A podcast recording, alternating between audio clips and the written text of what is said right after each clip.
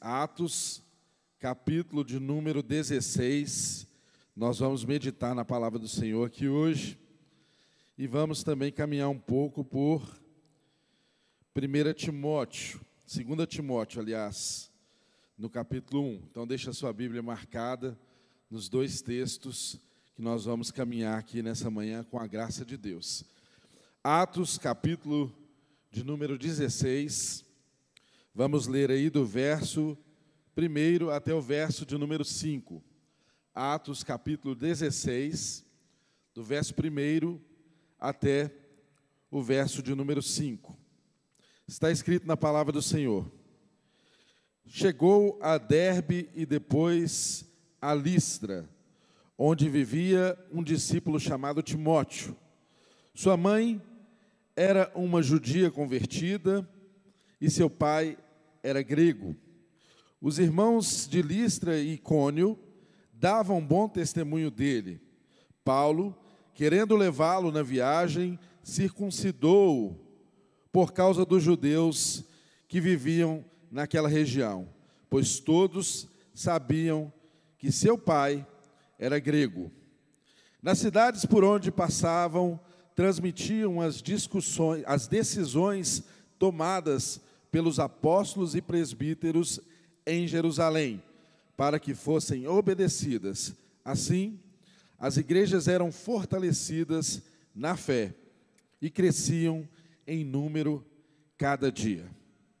Pai, mais uma vez nós oramos, crendo que a tua palavra é o alimento que nós precisamos, crendo que a tua palavra pode nos salvar nessa manhã crendo que a tua palavra pode nos trazer a reconciliação com os teus valores, com os teus princípios, com o verdadeiro evangelho. E por isso nós pedimos a ti mais uma vez que faça-nos compreender as verdades, os princípios, os valores da tua palavra e mais do que isso, Senhor, nos dê a disciplina, nos dê a força, o desejo de aplicá-los as nossas vidas, a vida dos nossos filhos, as nossas casas, todos os dias, Senhor, para que vejamos o fruto da transformação do Evangelho em nossas casas, em nossa igreja e por onde nós passarmos. Te agradecemos pela oportunidade, em nome de Jesus. Amém. Irmãos, estamos aqui agora no capítulo de número 16 de Atos momento em que o protagonismo apostólico é mais focado agora na pessoa do apóstolo Paulo. Vimos que até o concílio de Jerusalém, que estudamos no capítulo 15, o capítulo anterior, nós ainda tínhamos ali a presença do apóstolo Pedro, né, Tiago também trazendo proposições, mas daqui para frente no livro de Atos, nós veremos um protagonismo cada vez maior do ministério, das ações do apóstolo Paulo e de todos aqueles que o Senhor comissionou para andar junto com esse homem e ser transformado por meio da relação com ele, porque evangelho é um encontro do homem com Deus e evangelho também é encontro do homem com o homem.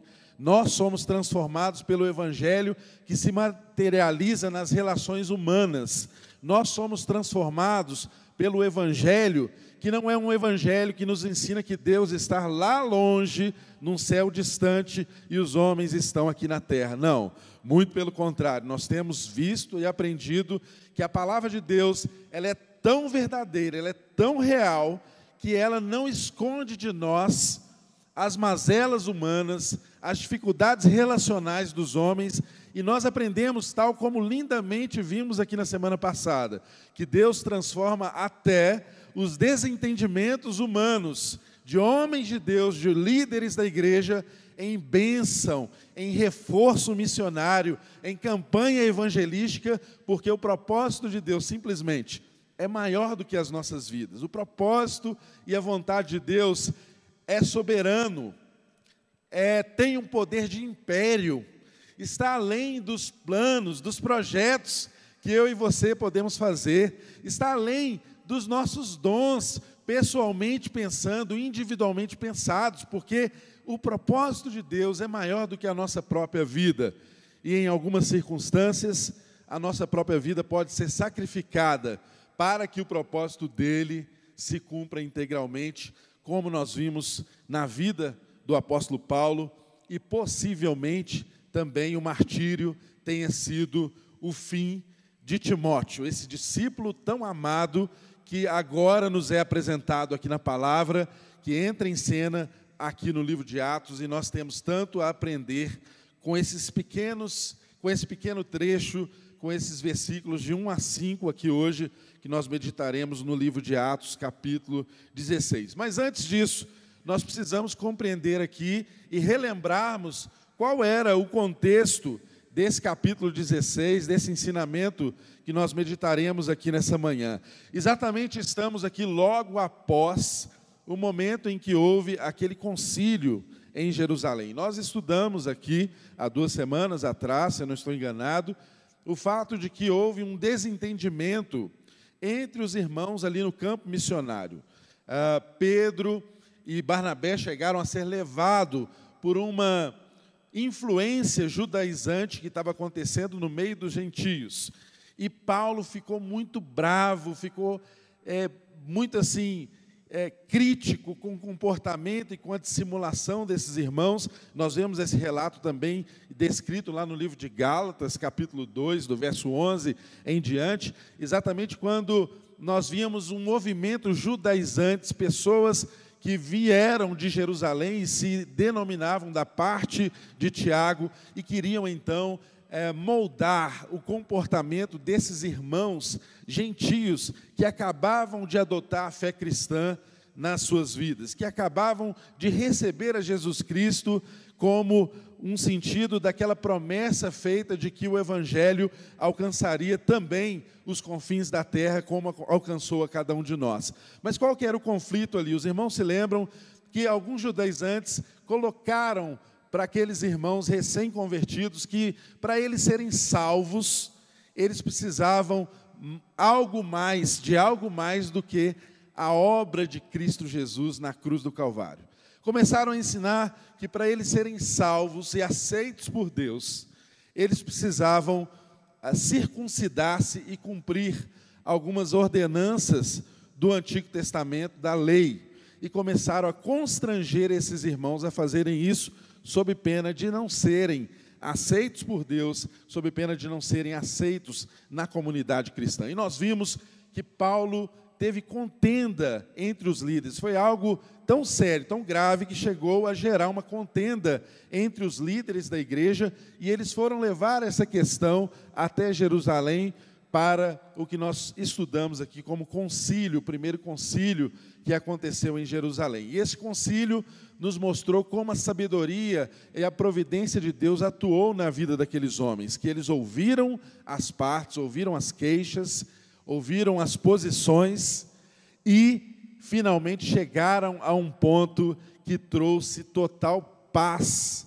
às igrejas, como também trouxe paz à comunidade judaica. E nós vimos que Tiago foi usado ali para trazer instruções de como então deveriam esses irmãos se relacionarem e exigirem condutas uns dos outros. E colocaram então que a circuncisão não era um pré-requisito para que alguém fosse salvo e aceito na comunidade no reino de Deus, mas colocaram que algumas práticas deveriam ser é, deveriam ser evitadas, eles deveriam se abster de algumas práticas, como contaminar-se com, com coisas sacrificadas aos ídolos, como se abster da imoralidade sexual, tal como nós vimos na semana passada, fazendo remissão a comportamentos que esses irmãos gentios tinham e que eram contrários à lei de Deus. Mas quando eu digo contrário à lei de Deus, nós não estamos falando que é contrário a uma lei dada apenas aos judeus. Não. Aquelas abstenções exigidas eram abstenções que diziam respeito a valores também de aplicação e de ordem universal, valores que eram importantes à igreja, que eram importantes para a igreja em qualquer lugar do mundo, em qualquer cultura. E então, nós vimos que houve ali no Concílio de Jerusalém uma vitória da verdade, ao confirmar o evangelho da graça, ao confirmar que a circuncisão não era obrigatória, mas era neutra, ao confirmar e estabelecer o princípio teológico de que nós somos salvos pela graça de Deus e não dependemos da circuncisão para sermos salvos. Mas nós aprendemos também, de forma resumida, que o concílio nos ensinou que houve também a vitória não apenas da verdade, mas houve a vitória também do amor, porque ao preservar a comunhão através de concessões é, compassivas aos judeus, Paulo ele mostra que ele era forte na fé, mas ele também era manso no amor quando ele acatou aquelas concessões. Porque, irmãos, não adianta nós sermos meros defensores da verdade. A verdade, ela sempre precisa caminhar de mãos dadas com amor. Porque até mesmo a verdade, quando ela é defendida e ensinada sem amor, ela perde o seu sentido.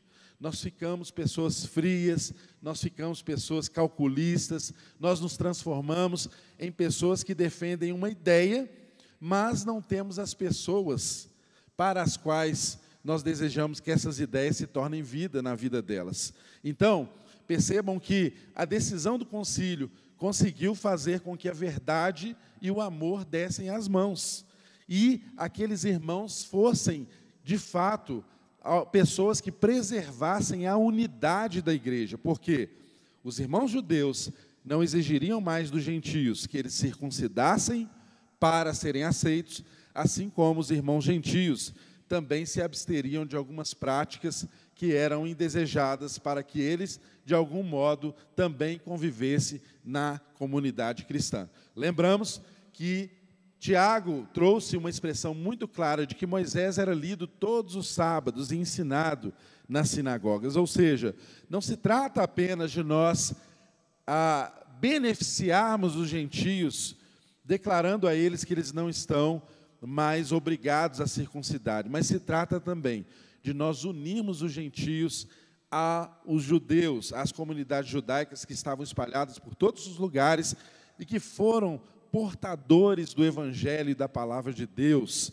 desde tempos antigos. Lembramos que as sinagogas nasceram ali quando a gente estudava, inclusive aqui na igreja, sobre o exílio babilônico. Nós vimos que foi uma estratégia que Deus deu para o seu povo, para que eles pudessem conservar a sua cultura, para que eles pudessem conservar seus valores, para que eles pudessem conservar o seu ensino, e isso foi algo que serviu para transportar o propósito de Deus, mesmo em meio a tempos de escravidão, de exílio, e fizesse com que esse povo não se esquecesse dos valores eternos da palavra de Deus, e isso é uma herança de tradição que chegou até esse povo nos tempos em que os gentios convertiam, como também é uma herança que se aplica às nossas vidas hoje. De modo que eu e você não podemos incitar ou desprezar os nossos irmãos judeus e nem mesmo os nossos irmãos gentios, a igreja de Cristo Jesus.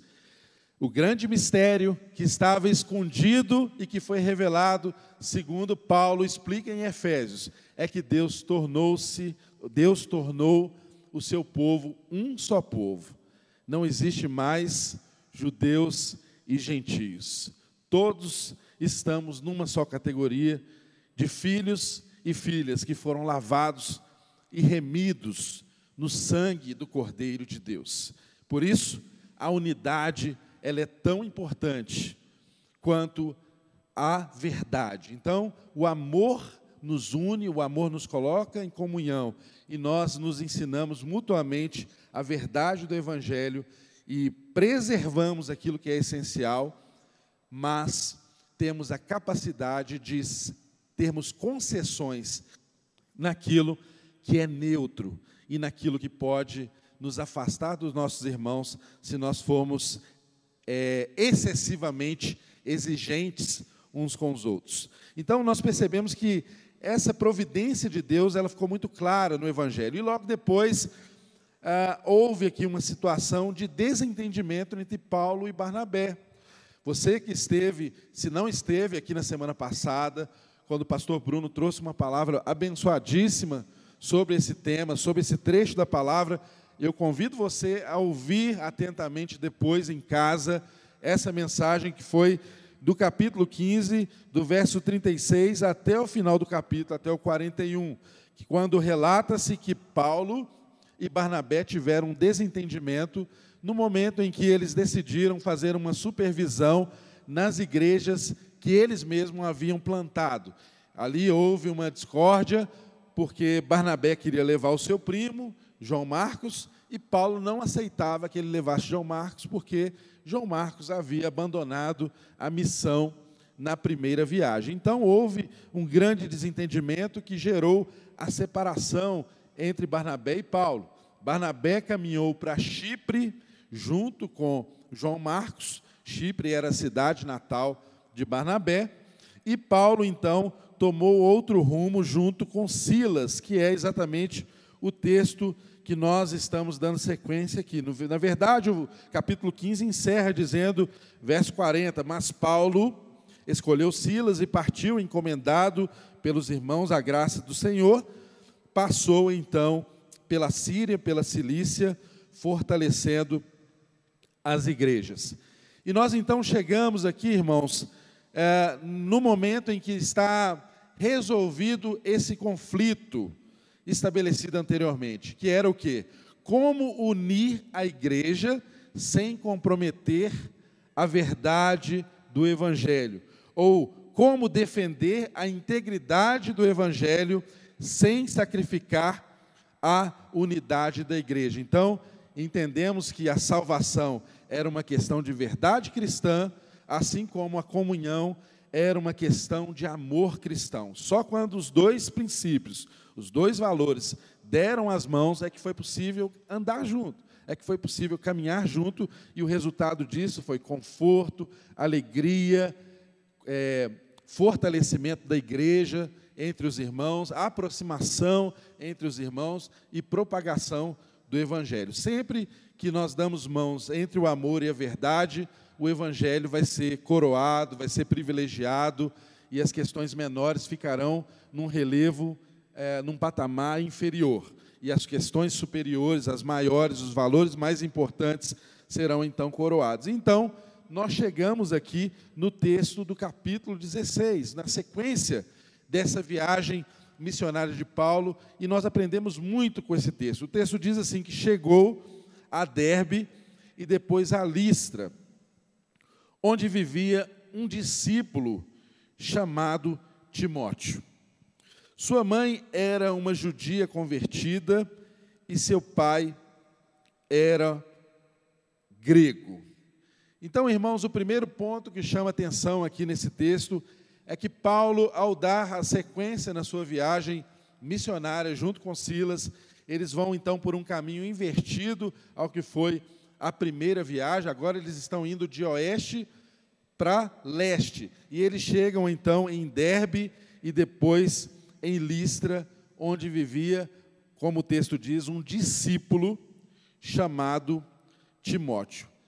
E aí nós temos que nos perguntar e aprender um pouco sobre alguns personagens que aparecem nas Escrituras Sagradas e que às vezes nós somos acostumados com seus feitos, não é?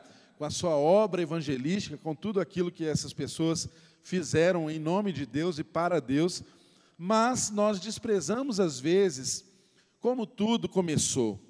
Nós desprezamos às vezes quem são aquelas pessoas. Nós desprezamos às vezes como essas pessoas foram formadas? Irmãos, nós somos igreja, nós somos ah, responsáveis pela formação uns dos outros, mas nós somos também família e somos comprometidos com a formação da nossa casa, dos nossos filhos. Uma igreja, ela é tão forte quanto são as suas famílias. Tal como seja forte os vínculos familiares que nós temos, assim também será forte a nossa igreja e também a obra do Senhor não será impedida por tantas situações que nós podemos evitar em nossas casas e por uma intencionalidade que nós temos a responsabilidade de ter para com os nossos filhos. Então, o texto começa falando de um discípulo chamado Timóteo. E o texto nos dá algumas dicas de quem era Timóteo, de como ele foi formado. E isso nos ensina muito, porque Paulo não precisava, nesse texto, ou melhor dizendo, Lucas, quando está relatando aqui em Atos, ele não tinha necessariamente a necessidade de localizar aqui no texto a mãe de a mãe e o pai de Timóteo, mas ele coloca que a mãe de Timóteo era uma judia convertida e o seu pai era grego. Muito possivelmente alguns teólogos até dizem que talvez nessa ocasião seu pai poderia não ser vivo, já ter morrido, mas não tem certeza acerca disso, se o pai dele era vivo ou não. Mas o fato é que aqui a palavra cita a mãe de Timóteo, assim como lá na carta aos na carta a Timóteo, segunda Timóteo, no primeiro capítulo também é citado não apenas a mãe de Timóteo, Eunice, como é citado também a sua avó, chamada Lloyd. Nós vamos ver também um pouquinho desse texto de Timóteo. Mas quem era esse jovem, quem era esse homem chamado Timóteo? Primeiro, Timóteo ele era um jovem. Muito possivelmente, Timóteo havia era um, um, menino muito novinho, com aproximadamente 15 anos de idade, dizem alguns teólogos, quando Paulo fez a sua primeira viagem missionária e passou pela cidade onde ele vivia. Muito possivelmente, a mãe de Timóteo se converteu a Cristo nessa viagem que Paulo fez evangelizando, a primeira viagem missionária dele, há uns cinco anos antes.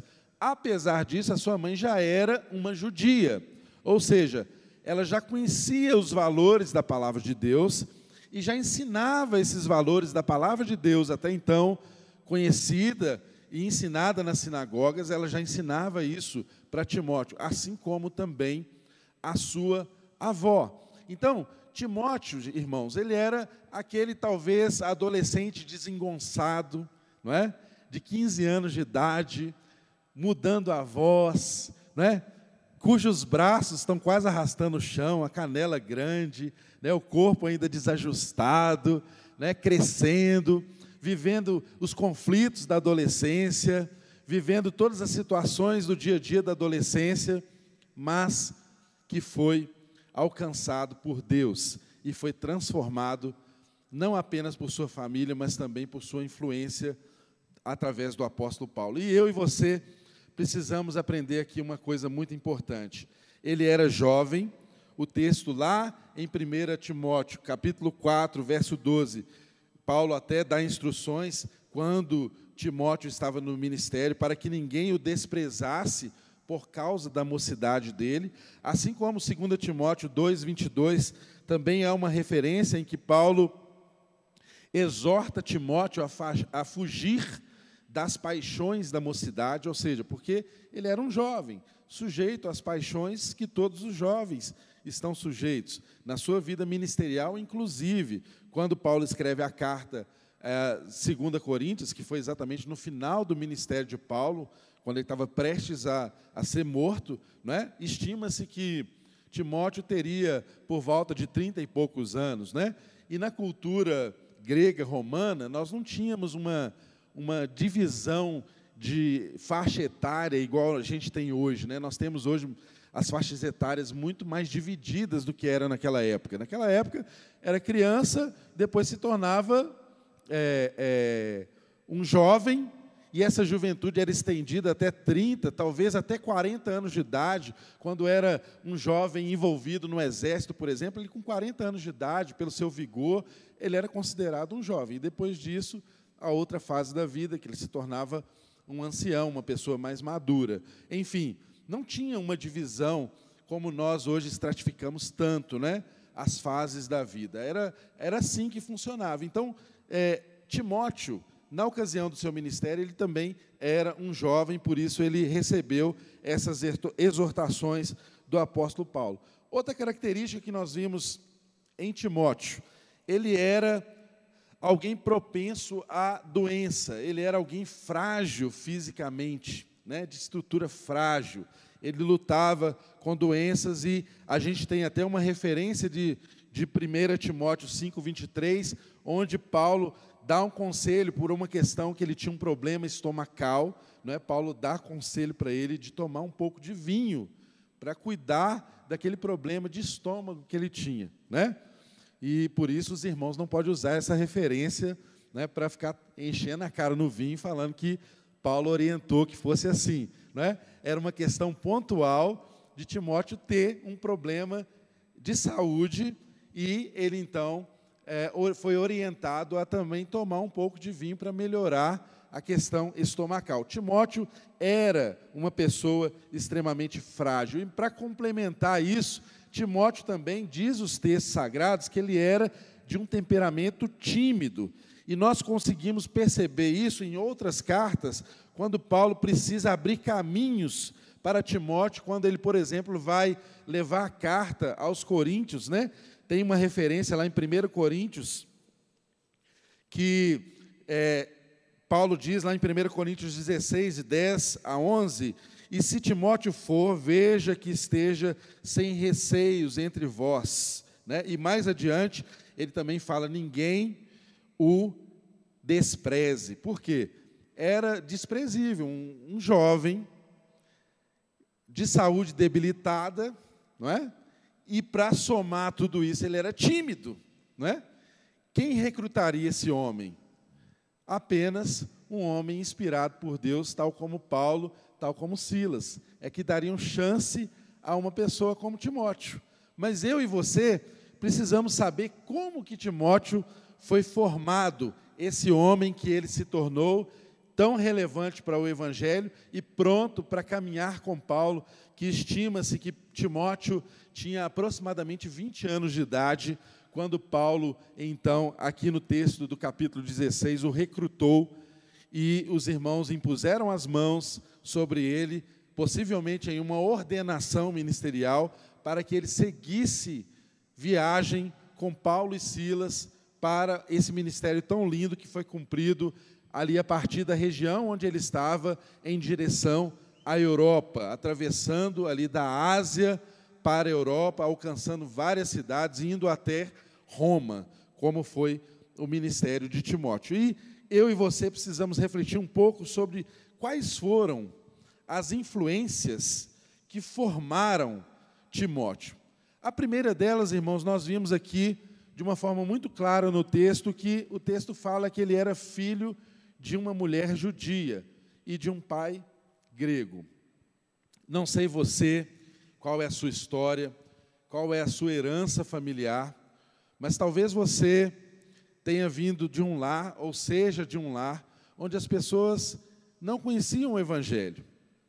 Ou talvez você seja de um lar dividido, em que a sua mãe conhecia o Evangelho, queria te ensinar os valores do Evangelho, mas o seu pai era um grego, que não conhecia Deus, queria viver os valores do mundo grego, não é? Queria viver outros valores completamente divergentes ao da cultura cristã. E aí eu e você aprendemos algo muito importante. A mãe de Timóteo, antes mesmo de ser convertida, ela era uma judia, tinha os valores da palavra de Deus com ela. Ela conseguiu imprimir na vida de Timóteo uma marca que foi maior do que a marca que o seu pai possa ter impresso na vida dele. Então, irmãos, eu e você precisamos refletir sobre qual é a cultura da nossa casa independente se nós estamos vivendo em um lar que não seja estruturado da forma como nós gostaríamos que fosse. Independente se o seu pai ou a sua mãe talvez não seja a referência de pessoa que você gostaria ter tido na sua infância. Isso não é motivo para que eu e você continuemos um caminho que seja um caminho contrário à vontade de Deus, à palavra de Deus, e isso não é motivo para você, mãe, isso não é motivo para você, pai, desistir de imprimir nos seus filhos as marcas do evangelho verdadeiro que vão repercutir na vida dele toda. Saibam que Timóteo, quando tinha 15 anos, já era alguém formatado, forjado pelos valores da palavra de Deus que eram ensinados na cultura judaica. E aos 15 anos, possivelmente junto com sua mãe, com a sua avó, conheceram a Jesus Cristo através do trabalho missionário do apóstolo Paulo, junto com Barnabé na sua primeira viagem missionária. Mas eu quero chamar a atenção para esse fato. Irmãos, a maior influência na formação de cada um de nós, ela se deve à nossa ascendência ou ao nosso lar. Por mais que você traga os seus filhos à igreja, você seja um frequentador da igreja, não é aqui que o seu filho vai sofrer a maior influência na vida. A maior influência que o seu filho pode sofrer, ela primeiro vem da sua casa. E lá na sua casa, quem tem a responsabilidade de ser Deus para os seus filhos, primeiro é você. Eu tenho um filho de um ano e oito meses, ele não sabe quem é Deus. E ele lê Deus na minha vida e na vida da mãe dele. Até que um dia ele compreenda quem é Deus, ele vai ler Deus em minha vida e na vida da minha esposa. Eu e você temos uma responsabilidade muito grande com o nosso lar. Eu e você temos uma responsabilidade muito grande com a nossa família. E isso não importa a configuração que a sua casa tenha. Não importa se você é casada com um marido grego, que não compreende o Evangelho, você faz aquilo que está ao seu alcance, você não se cansa, você se esmera em ensinar, você não delega o ensino na vida do seu filho simplesmente à igreja, você não entrega o ensino à sinagoga, porque ele lê o seu comportamento todos os dias. Irmãos, como que anda a nossa vida na nossa casa? Quais são as liturgias dos nossos lares? O que os nossos filhos têm aprendido conosco em nossas casas, na forma como nós vivemos, na forma como nós tratamos o nosso cônjuge, na forma como nós respondemos aquilo que nos é perguntado, nos ensinos que nós trazemos de uma forma voluntária ali no dia a dia. Irmãos, eu não estou falando apenas de um momento em que você senta com seus filhos para estudar as Escrituras Sagradas ou para conversar sobre o Evangelho. Não, eu não estou falando de uma vida que seja é, é, que, que haja uma dicotomia entre o momento, ah, agora é o momento de, de celebrar a Deus, agora é o momento normal, comum. Não. É importante nós termos momentos de meditação, de leitura da palavra, de louvarmos a Deus juntos, de ensinarmos os nossos filhos, mas eles estão aprendendo o tempo inteiro. Não há um minuto sequer que os nossos filhos tiram os olhos de nós. Eles estão nos olhando, eles estão conhecendo o nosso comportamento, e isso está formando quem eles serão. Isso está formando quem eles serão. Eu e você não podemos desprezar isso. Ninguém herda a fé do mesmo modo que herda traços de personalidades.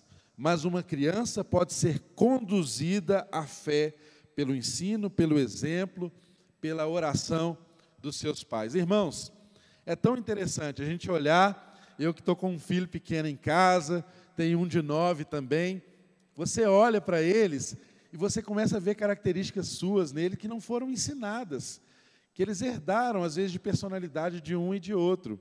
Você não precisou nem ensinar, né? E o menino tem aquelas, aqueles defeitos de configuração que já estavam em você, né? Passou para ele, você não precisou ensinar nada, passou. Agora, irmãos, quanto às questões de fé, eu e você precisamos entender que eles não vão dormir com a Bíblia debaixo do travesseiro e aprender o Evangelho por osmose eles vão ter que ser conduzidos à verdade do Evangelho. E eles serão conduzidos à verdade do Evangelho da forma como a gente trata um ao outro em casa. Eles vão ser conduzidos à verdade do Evangelho da forma como nós os corrigimos. Eles são conduzidos à verdade do Evangelho da forma como nós atribuímos responsabilidades a eles.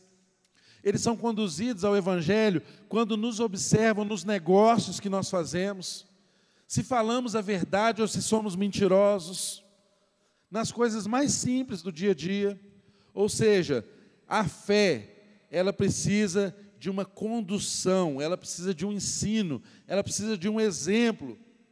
Quando você dobra o joelho na sua casa para orar, não é apenas Deus que está ouvindo a sua oração, a sua oração está alcançando a vida do seu filho que está vendo você orar. Ele percebe o seu exemplo. Não é apenas para Deus que você está falando, você está falando com seu filho. Você está falando com seus. Quando seu filho vê você sentado, se dedicando a uma leitura que edifica, que transforma, ele está aprendendo enquanto vê o papai e a mamãe sentado lendo, assistindo aquilo que importa, administrando o seu tempo da forma correta. Ele está lendo, ele está aprendendo. E eu pergunto para mim primeiro e para você também: qual é a cultura da nossa casa? Irmãos, aqui com Timóteo nós aprendemos que o evangelho, ele é também uma tradição que nós recebemos do nosso lar. Tradição é aquilo que nós entregamos de uma geração para outra. Qual tem sido a nossa tradição? Qual tem sido a nossa entrega para os nossos filhos? Que tipo de gente eu e você estamos formando? Essa reflexão é muito importante porque Timóteo provinha de um lar onde havia pessoas tementes a Deus, mesmo havendo uma mistura cultural, porque na diáspora dos judeus foi muito comum haver casamentos mistos, apesar disso não ser um desejo primário de Deus, aconteceu. E você não tem como consertar algumas coisas na sua família, estão fora do seu controle. Você não escolheu o lar onde você ia nascer, mas você pode escrever uma nova história. Talvez você olhe para os seus pais, você não tenha motivo para se inspirar, mas Deus é o seu pai, Ele te alcançou e Ele te ensina e te capacita a escrever uma nova história na sua casa, na sua família, a imprimir nos seus filhos novos hábitos, novos conceitos, uma nova maneira de viver. Mas isso não se aprende teoricamente. Isso não se aprende com o conceito dos livros. Isso se aprende com vida, convivência, fazendo as coisas juntos. Experimente chamar o filho para lavar o carro junto com você. Você vai ver que o carro vai ficar cheio de sujeira, mas ele vai ter convivência com você. Ele vai fazer uma tarefa junto com você. Chame o seu filho para descarregar o carro quando você chega com as compras em casa. Leve-o para o supermercado e o ajude a entender que algumas coisas são mais caras que outras, que algumas coisas podem ser compradas e outras não. Ele precisa se tornar um cidadão, uma pessoa responsável, e ele aprende dessa forma. Irmãos, Estou me detendo um pouco mais nesse ponto do texto, porque hoje nós percebemos que os nossos filhos estão sendo disputados pelos youtubers. Às vezes eles ouvem mais as personalidades da internet do que os pais. E certamente eles estão tendo mais tempo com as personalidades da internet do que com você e comigo eles estão tendo um poder de influência na vida dos nossos filhos maior do que nós. Porque nós nos dispomos de tempo, de andar com eles, de fazer as coisas juntas, juntos. Há uma geração olhando para nós, mesmo que nós não estejamos atentos a isso, os nossos filhos estão olhando para nós. E quando, irmão, eu falo os nossos filhos, talvez você seja alguém aqui que ainda não tenha filho solteiro, não importa. O seu sobrinho olha para você, ele te admira, ele deseja ser como você, talvez ele deseja ter a sua profissão. Irmãos, o tempo inteiro nós estamos discipulando alguém, quer queira ou não, para o bem ou para o mal. Não podemos desprezar esse fato.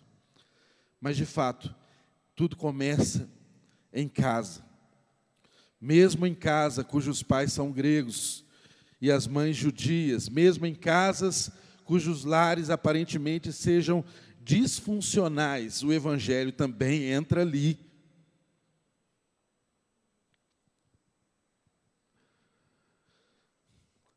Quero convidá-lo a abrir a sua Bíblia aí no em 2 Timóteo, capítulo 1. Para a gente complementar esse texto que nós estamos estudando de Atos 16. 2 Timóteo, capítulo 1. Do verso 3 ao verso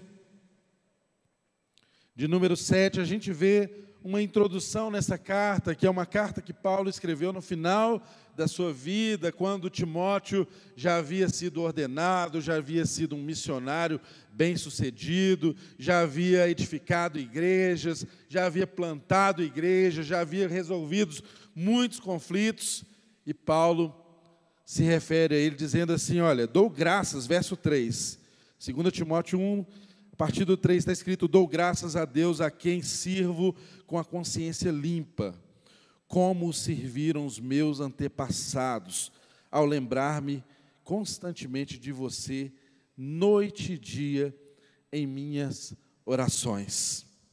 Lembro-me das suas lágrimas e desejo muito vê-lo, para que a minha alegria seja completa. Recordo-me da sua fé não fingida que primeiro habitou em sua avó Lloyd e em sua mãe Eunice, e estou convencido de que também habita em você. Irmãos, nesse texto nós vemos de uma forma muito transparente que Paulo está primeiro não desprezando o seu passado antes de convertido, pessoalmente ele foi formado na cultura judaica. Ele não despreza os valores que ele recebeu dos seus antepassados, ele não despreza isso. E ele se lembra, nas orações dele, desse rapaz, desse jovem Timóteo. Lembro-me de suas lágrimas e desejo muito vê-los. Irmãos, olha que coisa linda, porque a segunda coisa que nos influencia na formação, além da nossa família, no primeiro ponto, Outro ponto que influencia a formação de cada um de nós são as nossas amizades, os amigos que temos. E entre Paulo e Timóteo, nós percebemos aqui um discipulado que se deu de uma forma amigável. Não era Paulo em um pedestal acima e Timóteo embaixo, não, os dois caminhavam juntos. Paulo tinha afeto por Timóteo. Ele chamava Timóteo de meu filho. Ele amava Timóteo, ele orava por Timóteo, ele aconselhava Timóteo, ele andava com Timóteo, tinha afeto na relação, não era uma relação em que estava lá em cima o apóstolo e lá embaixo o seu discípulo. De igual modo, nós percebemos quando Paulo diz aqui no verso 5: Olha, recordo-me da sua fé não fingida. Aliás, no verso 4 ainda, lembro-me das suas lágrimas e desejo muito vê-los. Irmãos, um relacionamento de amizade regado por lágrimas. Certa ocasião, Paulo precisou deixar Timóteo nas suas campanhas missionárias e Timóteo chorou, chorou, porque não teria por algum tempo a convivência com o apóstolo Paulo. Ele chorou, se derramou em lágrimas, porque havia um discipulado afetuoso. Irmãos, nós podemos discipular os nossos filhos também com afetos. Nós podemos perceber as amizades, as pessoas que conduzem a vida dos nossos filhos, que influenciam eles e que sejam afetuosas, cuidadosas, carinhosas, interessadas no desenvolvimento deles. Olha, há pouco tempo vocês tiveram aqui notícia de um aviso nosso, a academia, aliás, o, o curso Verdadeira Feminilidade, incluindo as adolescentes, e a turma que trabalha com as adolescentes indo lá para ajudar e para incluir as adolescentes. Irmãos, nós temos pessoas aqui na nossa igreja extremamente interessadas em ver o seu filho se desenvolvendo, se transformando em um homem de Deus, em uma mulher de Deus, mas nenhum desses trabalhos terão nenhum resultado se você não for comprometido em sua casa. Nós não temos o poder, nós não temos uma varinha mágica de condão que transforma as pessoas. O Evangelho começa na nossa casa, passa pelas amizades que nossos filhos e que nós temos. Quais influências que eles têm sofrido, que tipo de amizade, quem é que os seus filhos admiram? Eu posso imaginar Timóteo quando soube de Paulo passando por lá de novo na segunda viagem missionária, com o coração cheio de expectativa, porque ele desejava conhecer de perto aquele homem de Deus. Certamente nesses cinco anos, Timóteo desenvolveu e chamou a atenção de Paulo quando Paulo chegou ali nessa segunda viagem missionária. O texto nos mostra que as pessoas davam um bom testemunho de Timóteo, não apenas na cidade dele, mas em outras cidades, falavam acerca do testemunho de Timóteo, ou seja, era um homem que estava sendo formado, um jovem que estava sendo forjado no seu caráter e que foi conduzido a Cristo, possivelmente por Paulo, nesse discipulado afetuoso, amoroso, que fazia com que, quando ele se separasse, Timóteo não conseguia conter suas lágrimas, que fazia com que Paulo, quando escreveu aqui a carta de 2 Timóteo, em um momento que aproximava do seu fim, o fim da sua vida, do seu ministério, da sua carreira, ele se preocupasse com as coisas essenciais que Timóteo precisava conservar, com o depósito do evangelho que estava na vida de Timóteo. Mas ainda assim, Paulo se lembrava afetuosamente de Timóteo. Ele se lembrava não apenas dos grandes feitos, mas ele se lembrava das lágrimas que foram derramadas, do dia em que a saudade apertou o peito, do dia em que Timóteo desejava estar com ele e não podia, e que Paulo certamente lembrou e desejava estar com Timóteo, e a circunstância da vida e do ministério havia os separados. Irmãos, nós percebemos que Paulo teve esse cuidado de cuidar de Timóteo e trazer muitos conselhos. O texto diz aqui: recordo-me da sua fé não fingida, que primeiro habitou a sua avó Lloyd em sua mãe, Eunice, e estou convencido de que também habita em você. Por essa razão, torno a lembrar-me que mantenha vi torno a lembrar-lhe que mantenha viva a chama do dom de Deus que está em você, mediante a imposição das minhas mãos, pois Deus não nos deu espírito de covardia, mas de poder, de amor e de equilíbrio. Certamente, Paulo sabia com quem ele estava falando. Timóteo sofreu com a sua timidez, sofreu com o ímpeto de se esconder, de se tornar covarde, em situações em que a igreja era inflamada por falsas doutrinas, por pessoas influentes. E Paulo era aquele discipulador que encorajava. Irmãos, você precisa ter essa consciência, seu filho precisa de pessoas que o encorajem, que o estimule a lutar, que o estimule a vencer, que o estimule a ser transformado todos os dias. Valorize pessoas que tenham esse intuito na vida da sua família, dos seus filhos. E seja também esse tipo de gente na vida dos seus filhos, que encoraja, que estimula a lutar, que estimula a vencer, que estimula a suplantar as deficiências, que estimula a vencer a timidez, a fraqueza, a debilidade física que estimula a vencer, mesmo quando os desafios pareçam muito grandes para pessoas tão jovens, como era o caso de Timóteo. Quantas vezes eu e você desprezamos a capacidade dos nossos filhos, daqueles que Deus tem nos dado? Não, seja um estimulador, seja um discipulador afetuoso, seja alguém cuidadoso com as pessoas que vêm depois de você, que elas certamente levarão você para o resto da vida, assim como Timóteo levou. E lembrava-se de Paulo com afeto, com carinho, e teve as marcas do Evangelho impressas na sua vida, também por uma relação afetuosa.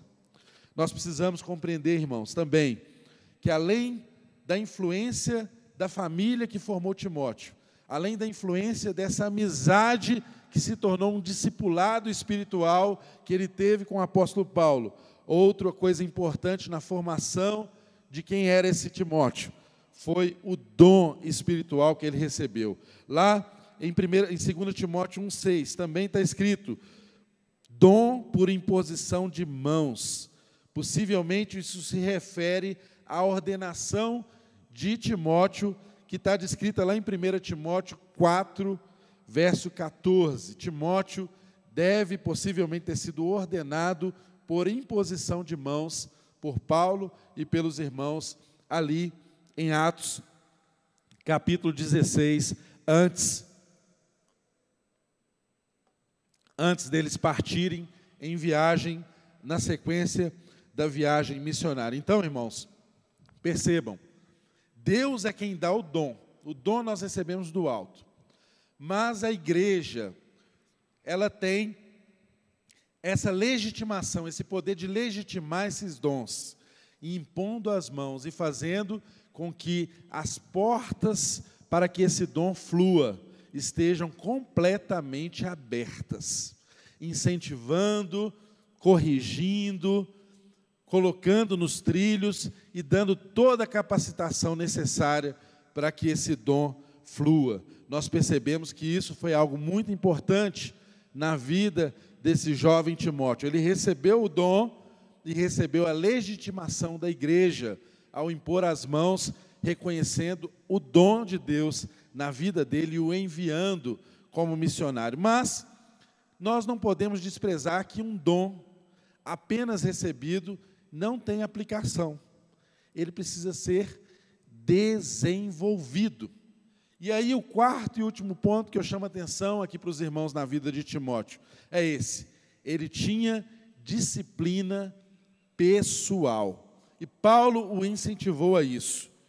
Deus deu dons a eles a ele, tanto dons naturais quanto dons espirituais, mas esses dons eles precisavam ser desenvolvidos. Nós aprendemos isso lá em 1 Timóteo 4, capítulo verso 14, quando Paulo diz para ele assim, olha, não se faça negligente com o seu dom. De igual modo, em 2 Timóteo 1,6, Paulo também o admoesta, como nós lemos aqui agora, o admoesta a reavivar esse dom, a reacender essa chama o tempo inteiro, não deixar isso morrer. E esse também é o nosso papel como igreja para nós influenciarmos as pessoas que estão ao nosso redor. Então, irmãos, percebam que Timóteo, apesar de tímido, apesar de aparentemente fraco, apesar de ser uma pessoa que não seria escolhida por quem estivesse precisando de alguém que fosse muito eloquente, que soubesse falar em público, ensinar muito bem, Timóteo não seria escolhido por esses critérios. Talvez que sejam os nossos critérios, talvez que seja o meu e o seu critério. Talvez que faça você desprezar pessoas que Deus não despreza. Mas Timóteo, ele foi escolhido por Deus e ele teve a graça e o privilégio de andar e de estar com pessoas que tinham sensibilidade a isso. O chamado é para que eu e você sejamos Timóteos de Deus e sejamos pessoas que também formem Timóteos para Deus. Pessoas que influenciam pessoas em serem transformadas pelo Evangelho e serem corajosas na missão que Deus deu a elas. Irmãos, nós vemos que Timóteo teve um papel fundamental na vida da igreja. Ele testemunhou o, todas as viagens missionárias de Paulo a partir desse momento.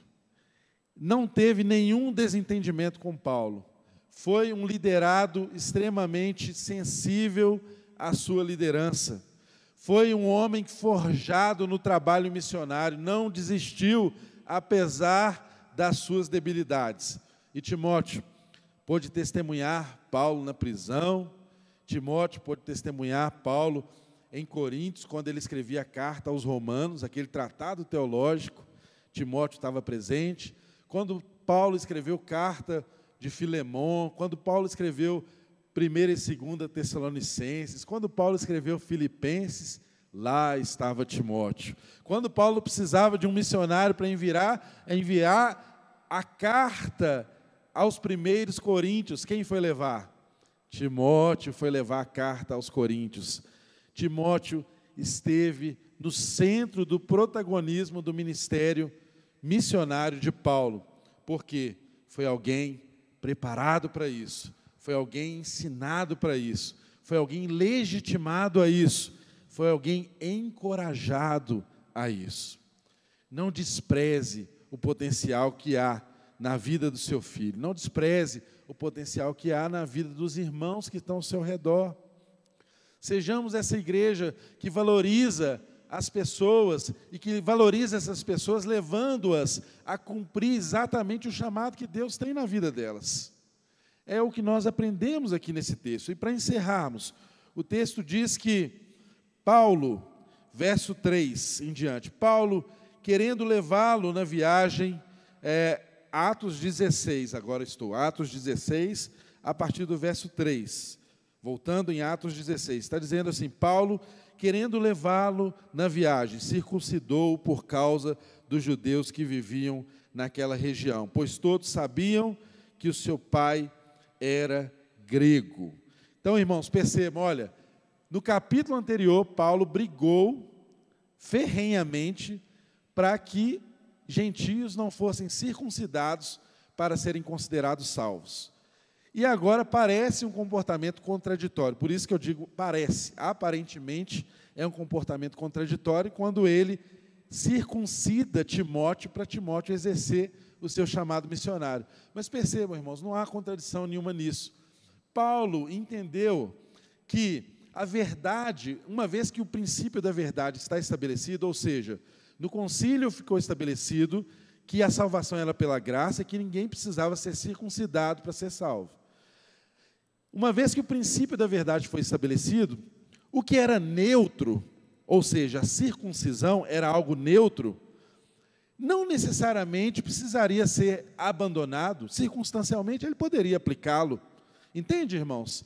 Como que o amor regou o coração de Paulo, para ele não ser apenas um ferrenho defensor da verdade, mas perceber a importância que haveria na vida e no ministério de Timóteo ser ele circuncidado, porque ele exerceria o ministério no meio de muitos judeus? Muitos judeus poderiam não recebê-lo pelo fato dele não ser circuncidado? Ou seja, ele entendeu perfeitamente o que é o Evangelho. Olha, a essência não é circuncisão para salvação. Mas se, se é salvo e ser circuncidado, vai abrir portas para ele ministrar o coração dos nossos irmãos judeus? E ser uma boa influência, por que não? Entende, irmãos? Será que nós temos esse equilíbrio na vida? Será que nós percebemos o Evangelho e trabalhamos naquilo que não é essencial para mantermos a unidade uns com os outros? Ou nós saímos brigando por qualquer coisa e transformamos tudo em essencial? Não é? Aqueles que transformam tudo em essenciais, em essencial, é quase impossível conviver com essas pessoas, porque tudo tem regra. E são regras que, se você não cumprir, acabou. Elas deletam você da vida. Elas não se importam com a unidade. Então, naquilo que não era essencial, olha o que coração desse homem transformado. Ele abriu mão. Precisa Timóteo ser circuncidado para ser salvo? Absolutamente que não. Mas se circuncidá-lo é algo importante para ele exercer o ministério, circuncide Timóteo.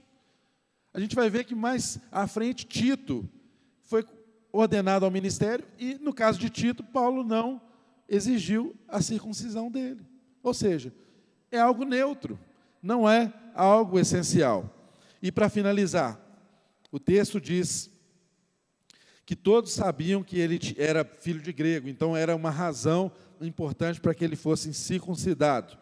Verso 4: Nas cidades por onde passavam, transmitiam as decisões tomadas pelos apóstolos e presbíteros em Jerusalém, para que fossem obedecidas. Assim, as igrejas eram fortalecidas na fé e cresciam em número a cada dia.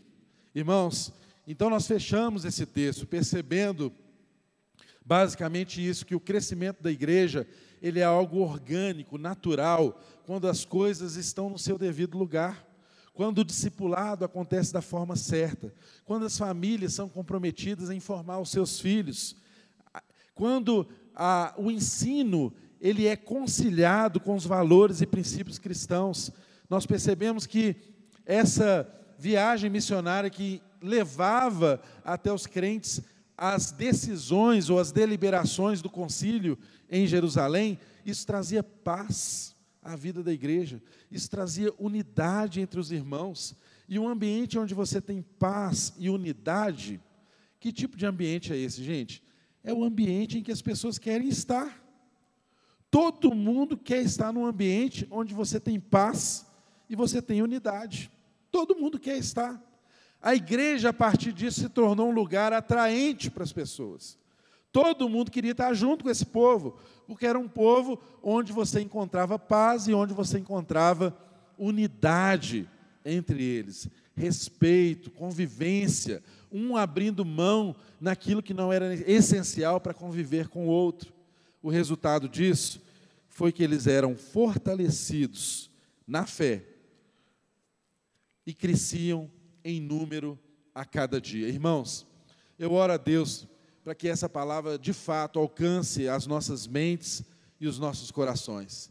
E eu e você sejamos essa igreja comprometida com o Evangelho e preparada para receber aqueles que hão de chegar, porque se nós vivermos essa verdade, de fato, as pessoas virão atraídas pelo Evangelho, elas crescerão na fé e numericamente também nós crescemos, porque as pessoas estão sedentas por lugar onde elas podem ser ensinadas, onde elas encontram paz e onde elas encontram unidade.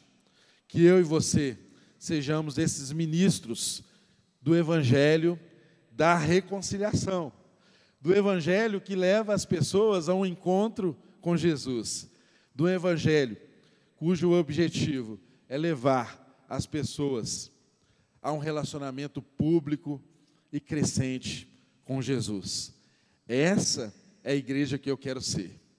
Mas isso não começa nesse púlpito, isso não começa nesse banco, isso começa na minha casa. Lá onde eu sou conhecido e percebido. Lá onde eu expresso verdadeiramente quem eu sou. Que assim seja, meu irmão, na minha vida e na sua vida que a gente possa humildemente reconhecer as nossas falhas e humildemente pedir a Deus que nos dê graça para que o discipulado aconteça a partir lá de casa. Comida boa é comida caseira. Bom mesmo é aquilo que a gente aprende a partir da nossa casa.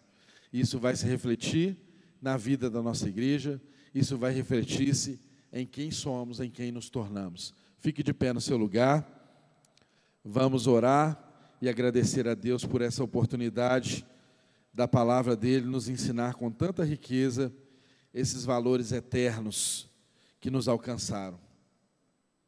Se você está aqui nessa manhã e gostaria de conhecer a Jesus Cristo em um relacionamento profundo, íntimo, sincero, de total entrega, Olha, eu quero dizer a você que nós, como igreja, estamos muito interessados em recebê-lo e em ajudá-lo nessa caminhada. Portanto, se o Espírito de Deus falou ao seu coração que você precisa mudar de rota, que você precisa reconhecer os caminhos de Deus, que você precisa se arrepender não apenas dos seus pecados, mas se arrepender daquele tipo de pessoa que você tem sido, e você quer se entregar a Jesus Cristo para Ele conduzir o barco da sua vida, eu estarei aqui à frente, a Miriam, os líderes, e você pode nos procurar e pedir ajuda, que nós queremos orar com você e te ajudar nesse caminho, em nome de Jesus. Pai, nós pedimos que essa graça maravilhosa da tua palavra seja de fato uma verdade para nós. Oh Deus, nós desejamos não apenas contar histórias do Deus de Isaac, de Jacó, o Deus de Israel. Nós queremos contar a história do Deus lá da nossa casa.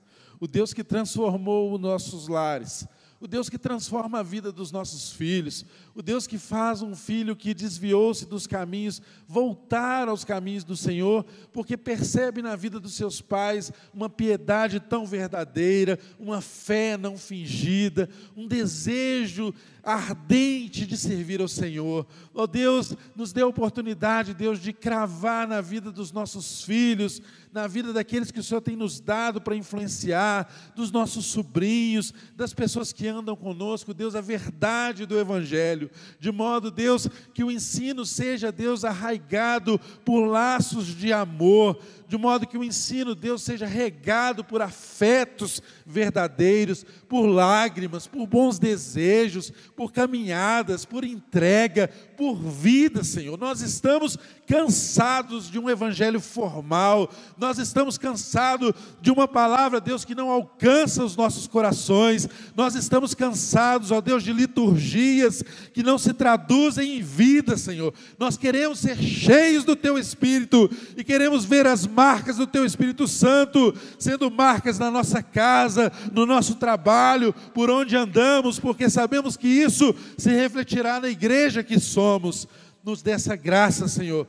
Derrame esse poder, derrame essa condição sobre nós, porque só o Teu Espírito pode nos inspirar a ser o tipo de gente que o Senhor deseja que sejamos. Por isso nós pedimos a Ti, Senhor, que o amor do Pai, a graça manifesta no Filho, e a comunhão tão gostosa que só o Teu Espírito promove em nossas vidas, seja sobre cada um dos Teus filhos e da Tua igreja, Senhor, hoje e para todos sempre. Conduza-nos, Senhor, debaixo da Tua paz, em nome de Jesus e para a Tua glória, Senhor. Amém. Amém. Deus te abençoe, irmão. Vá na graça.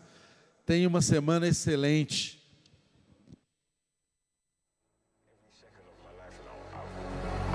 Find the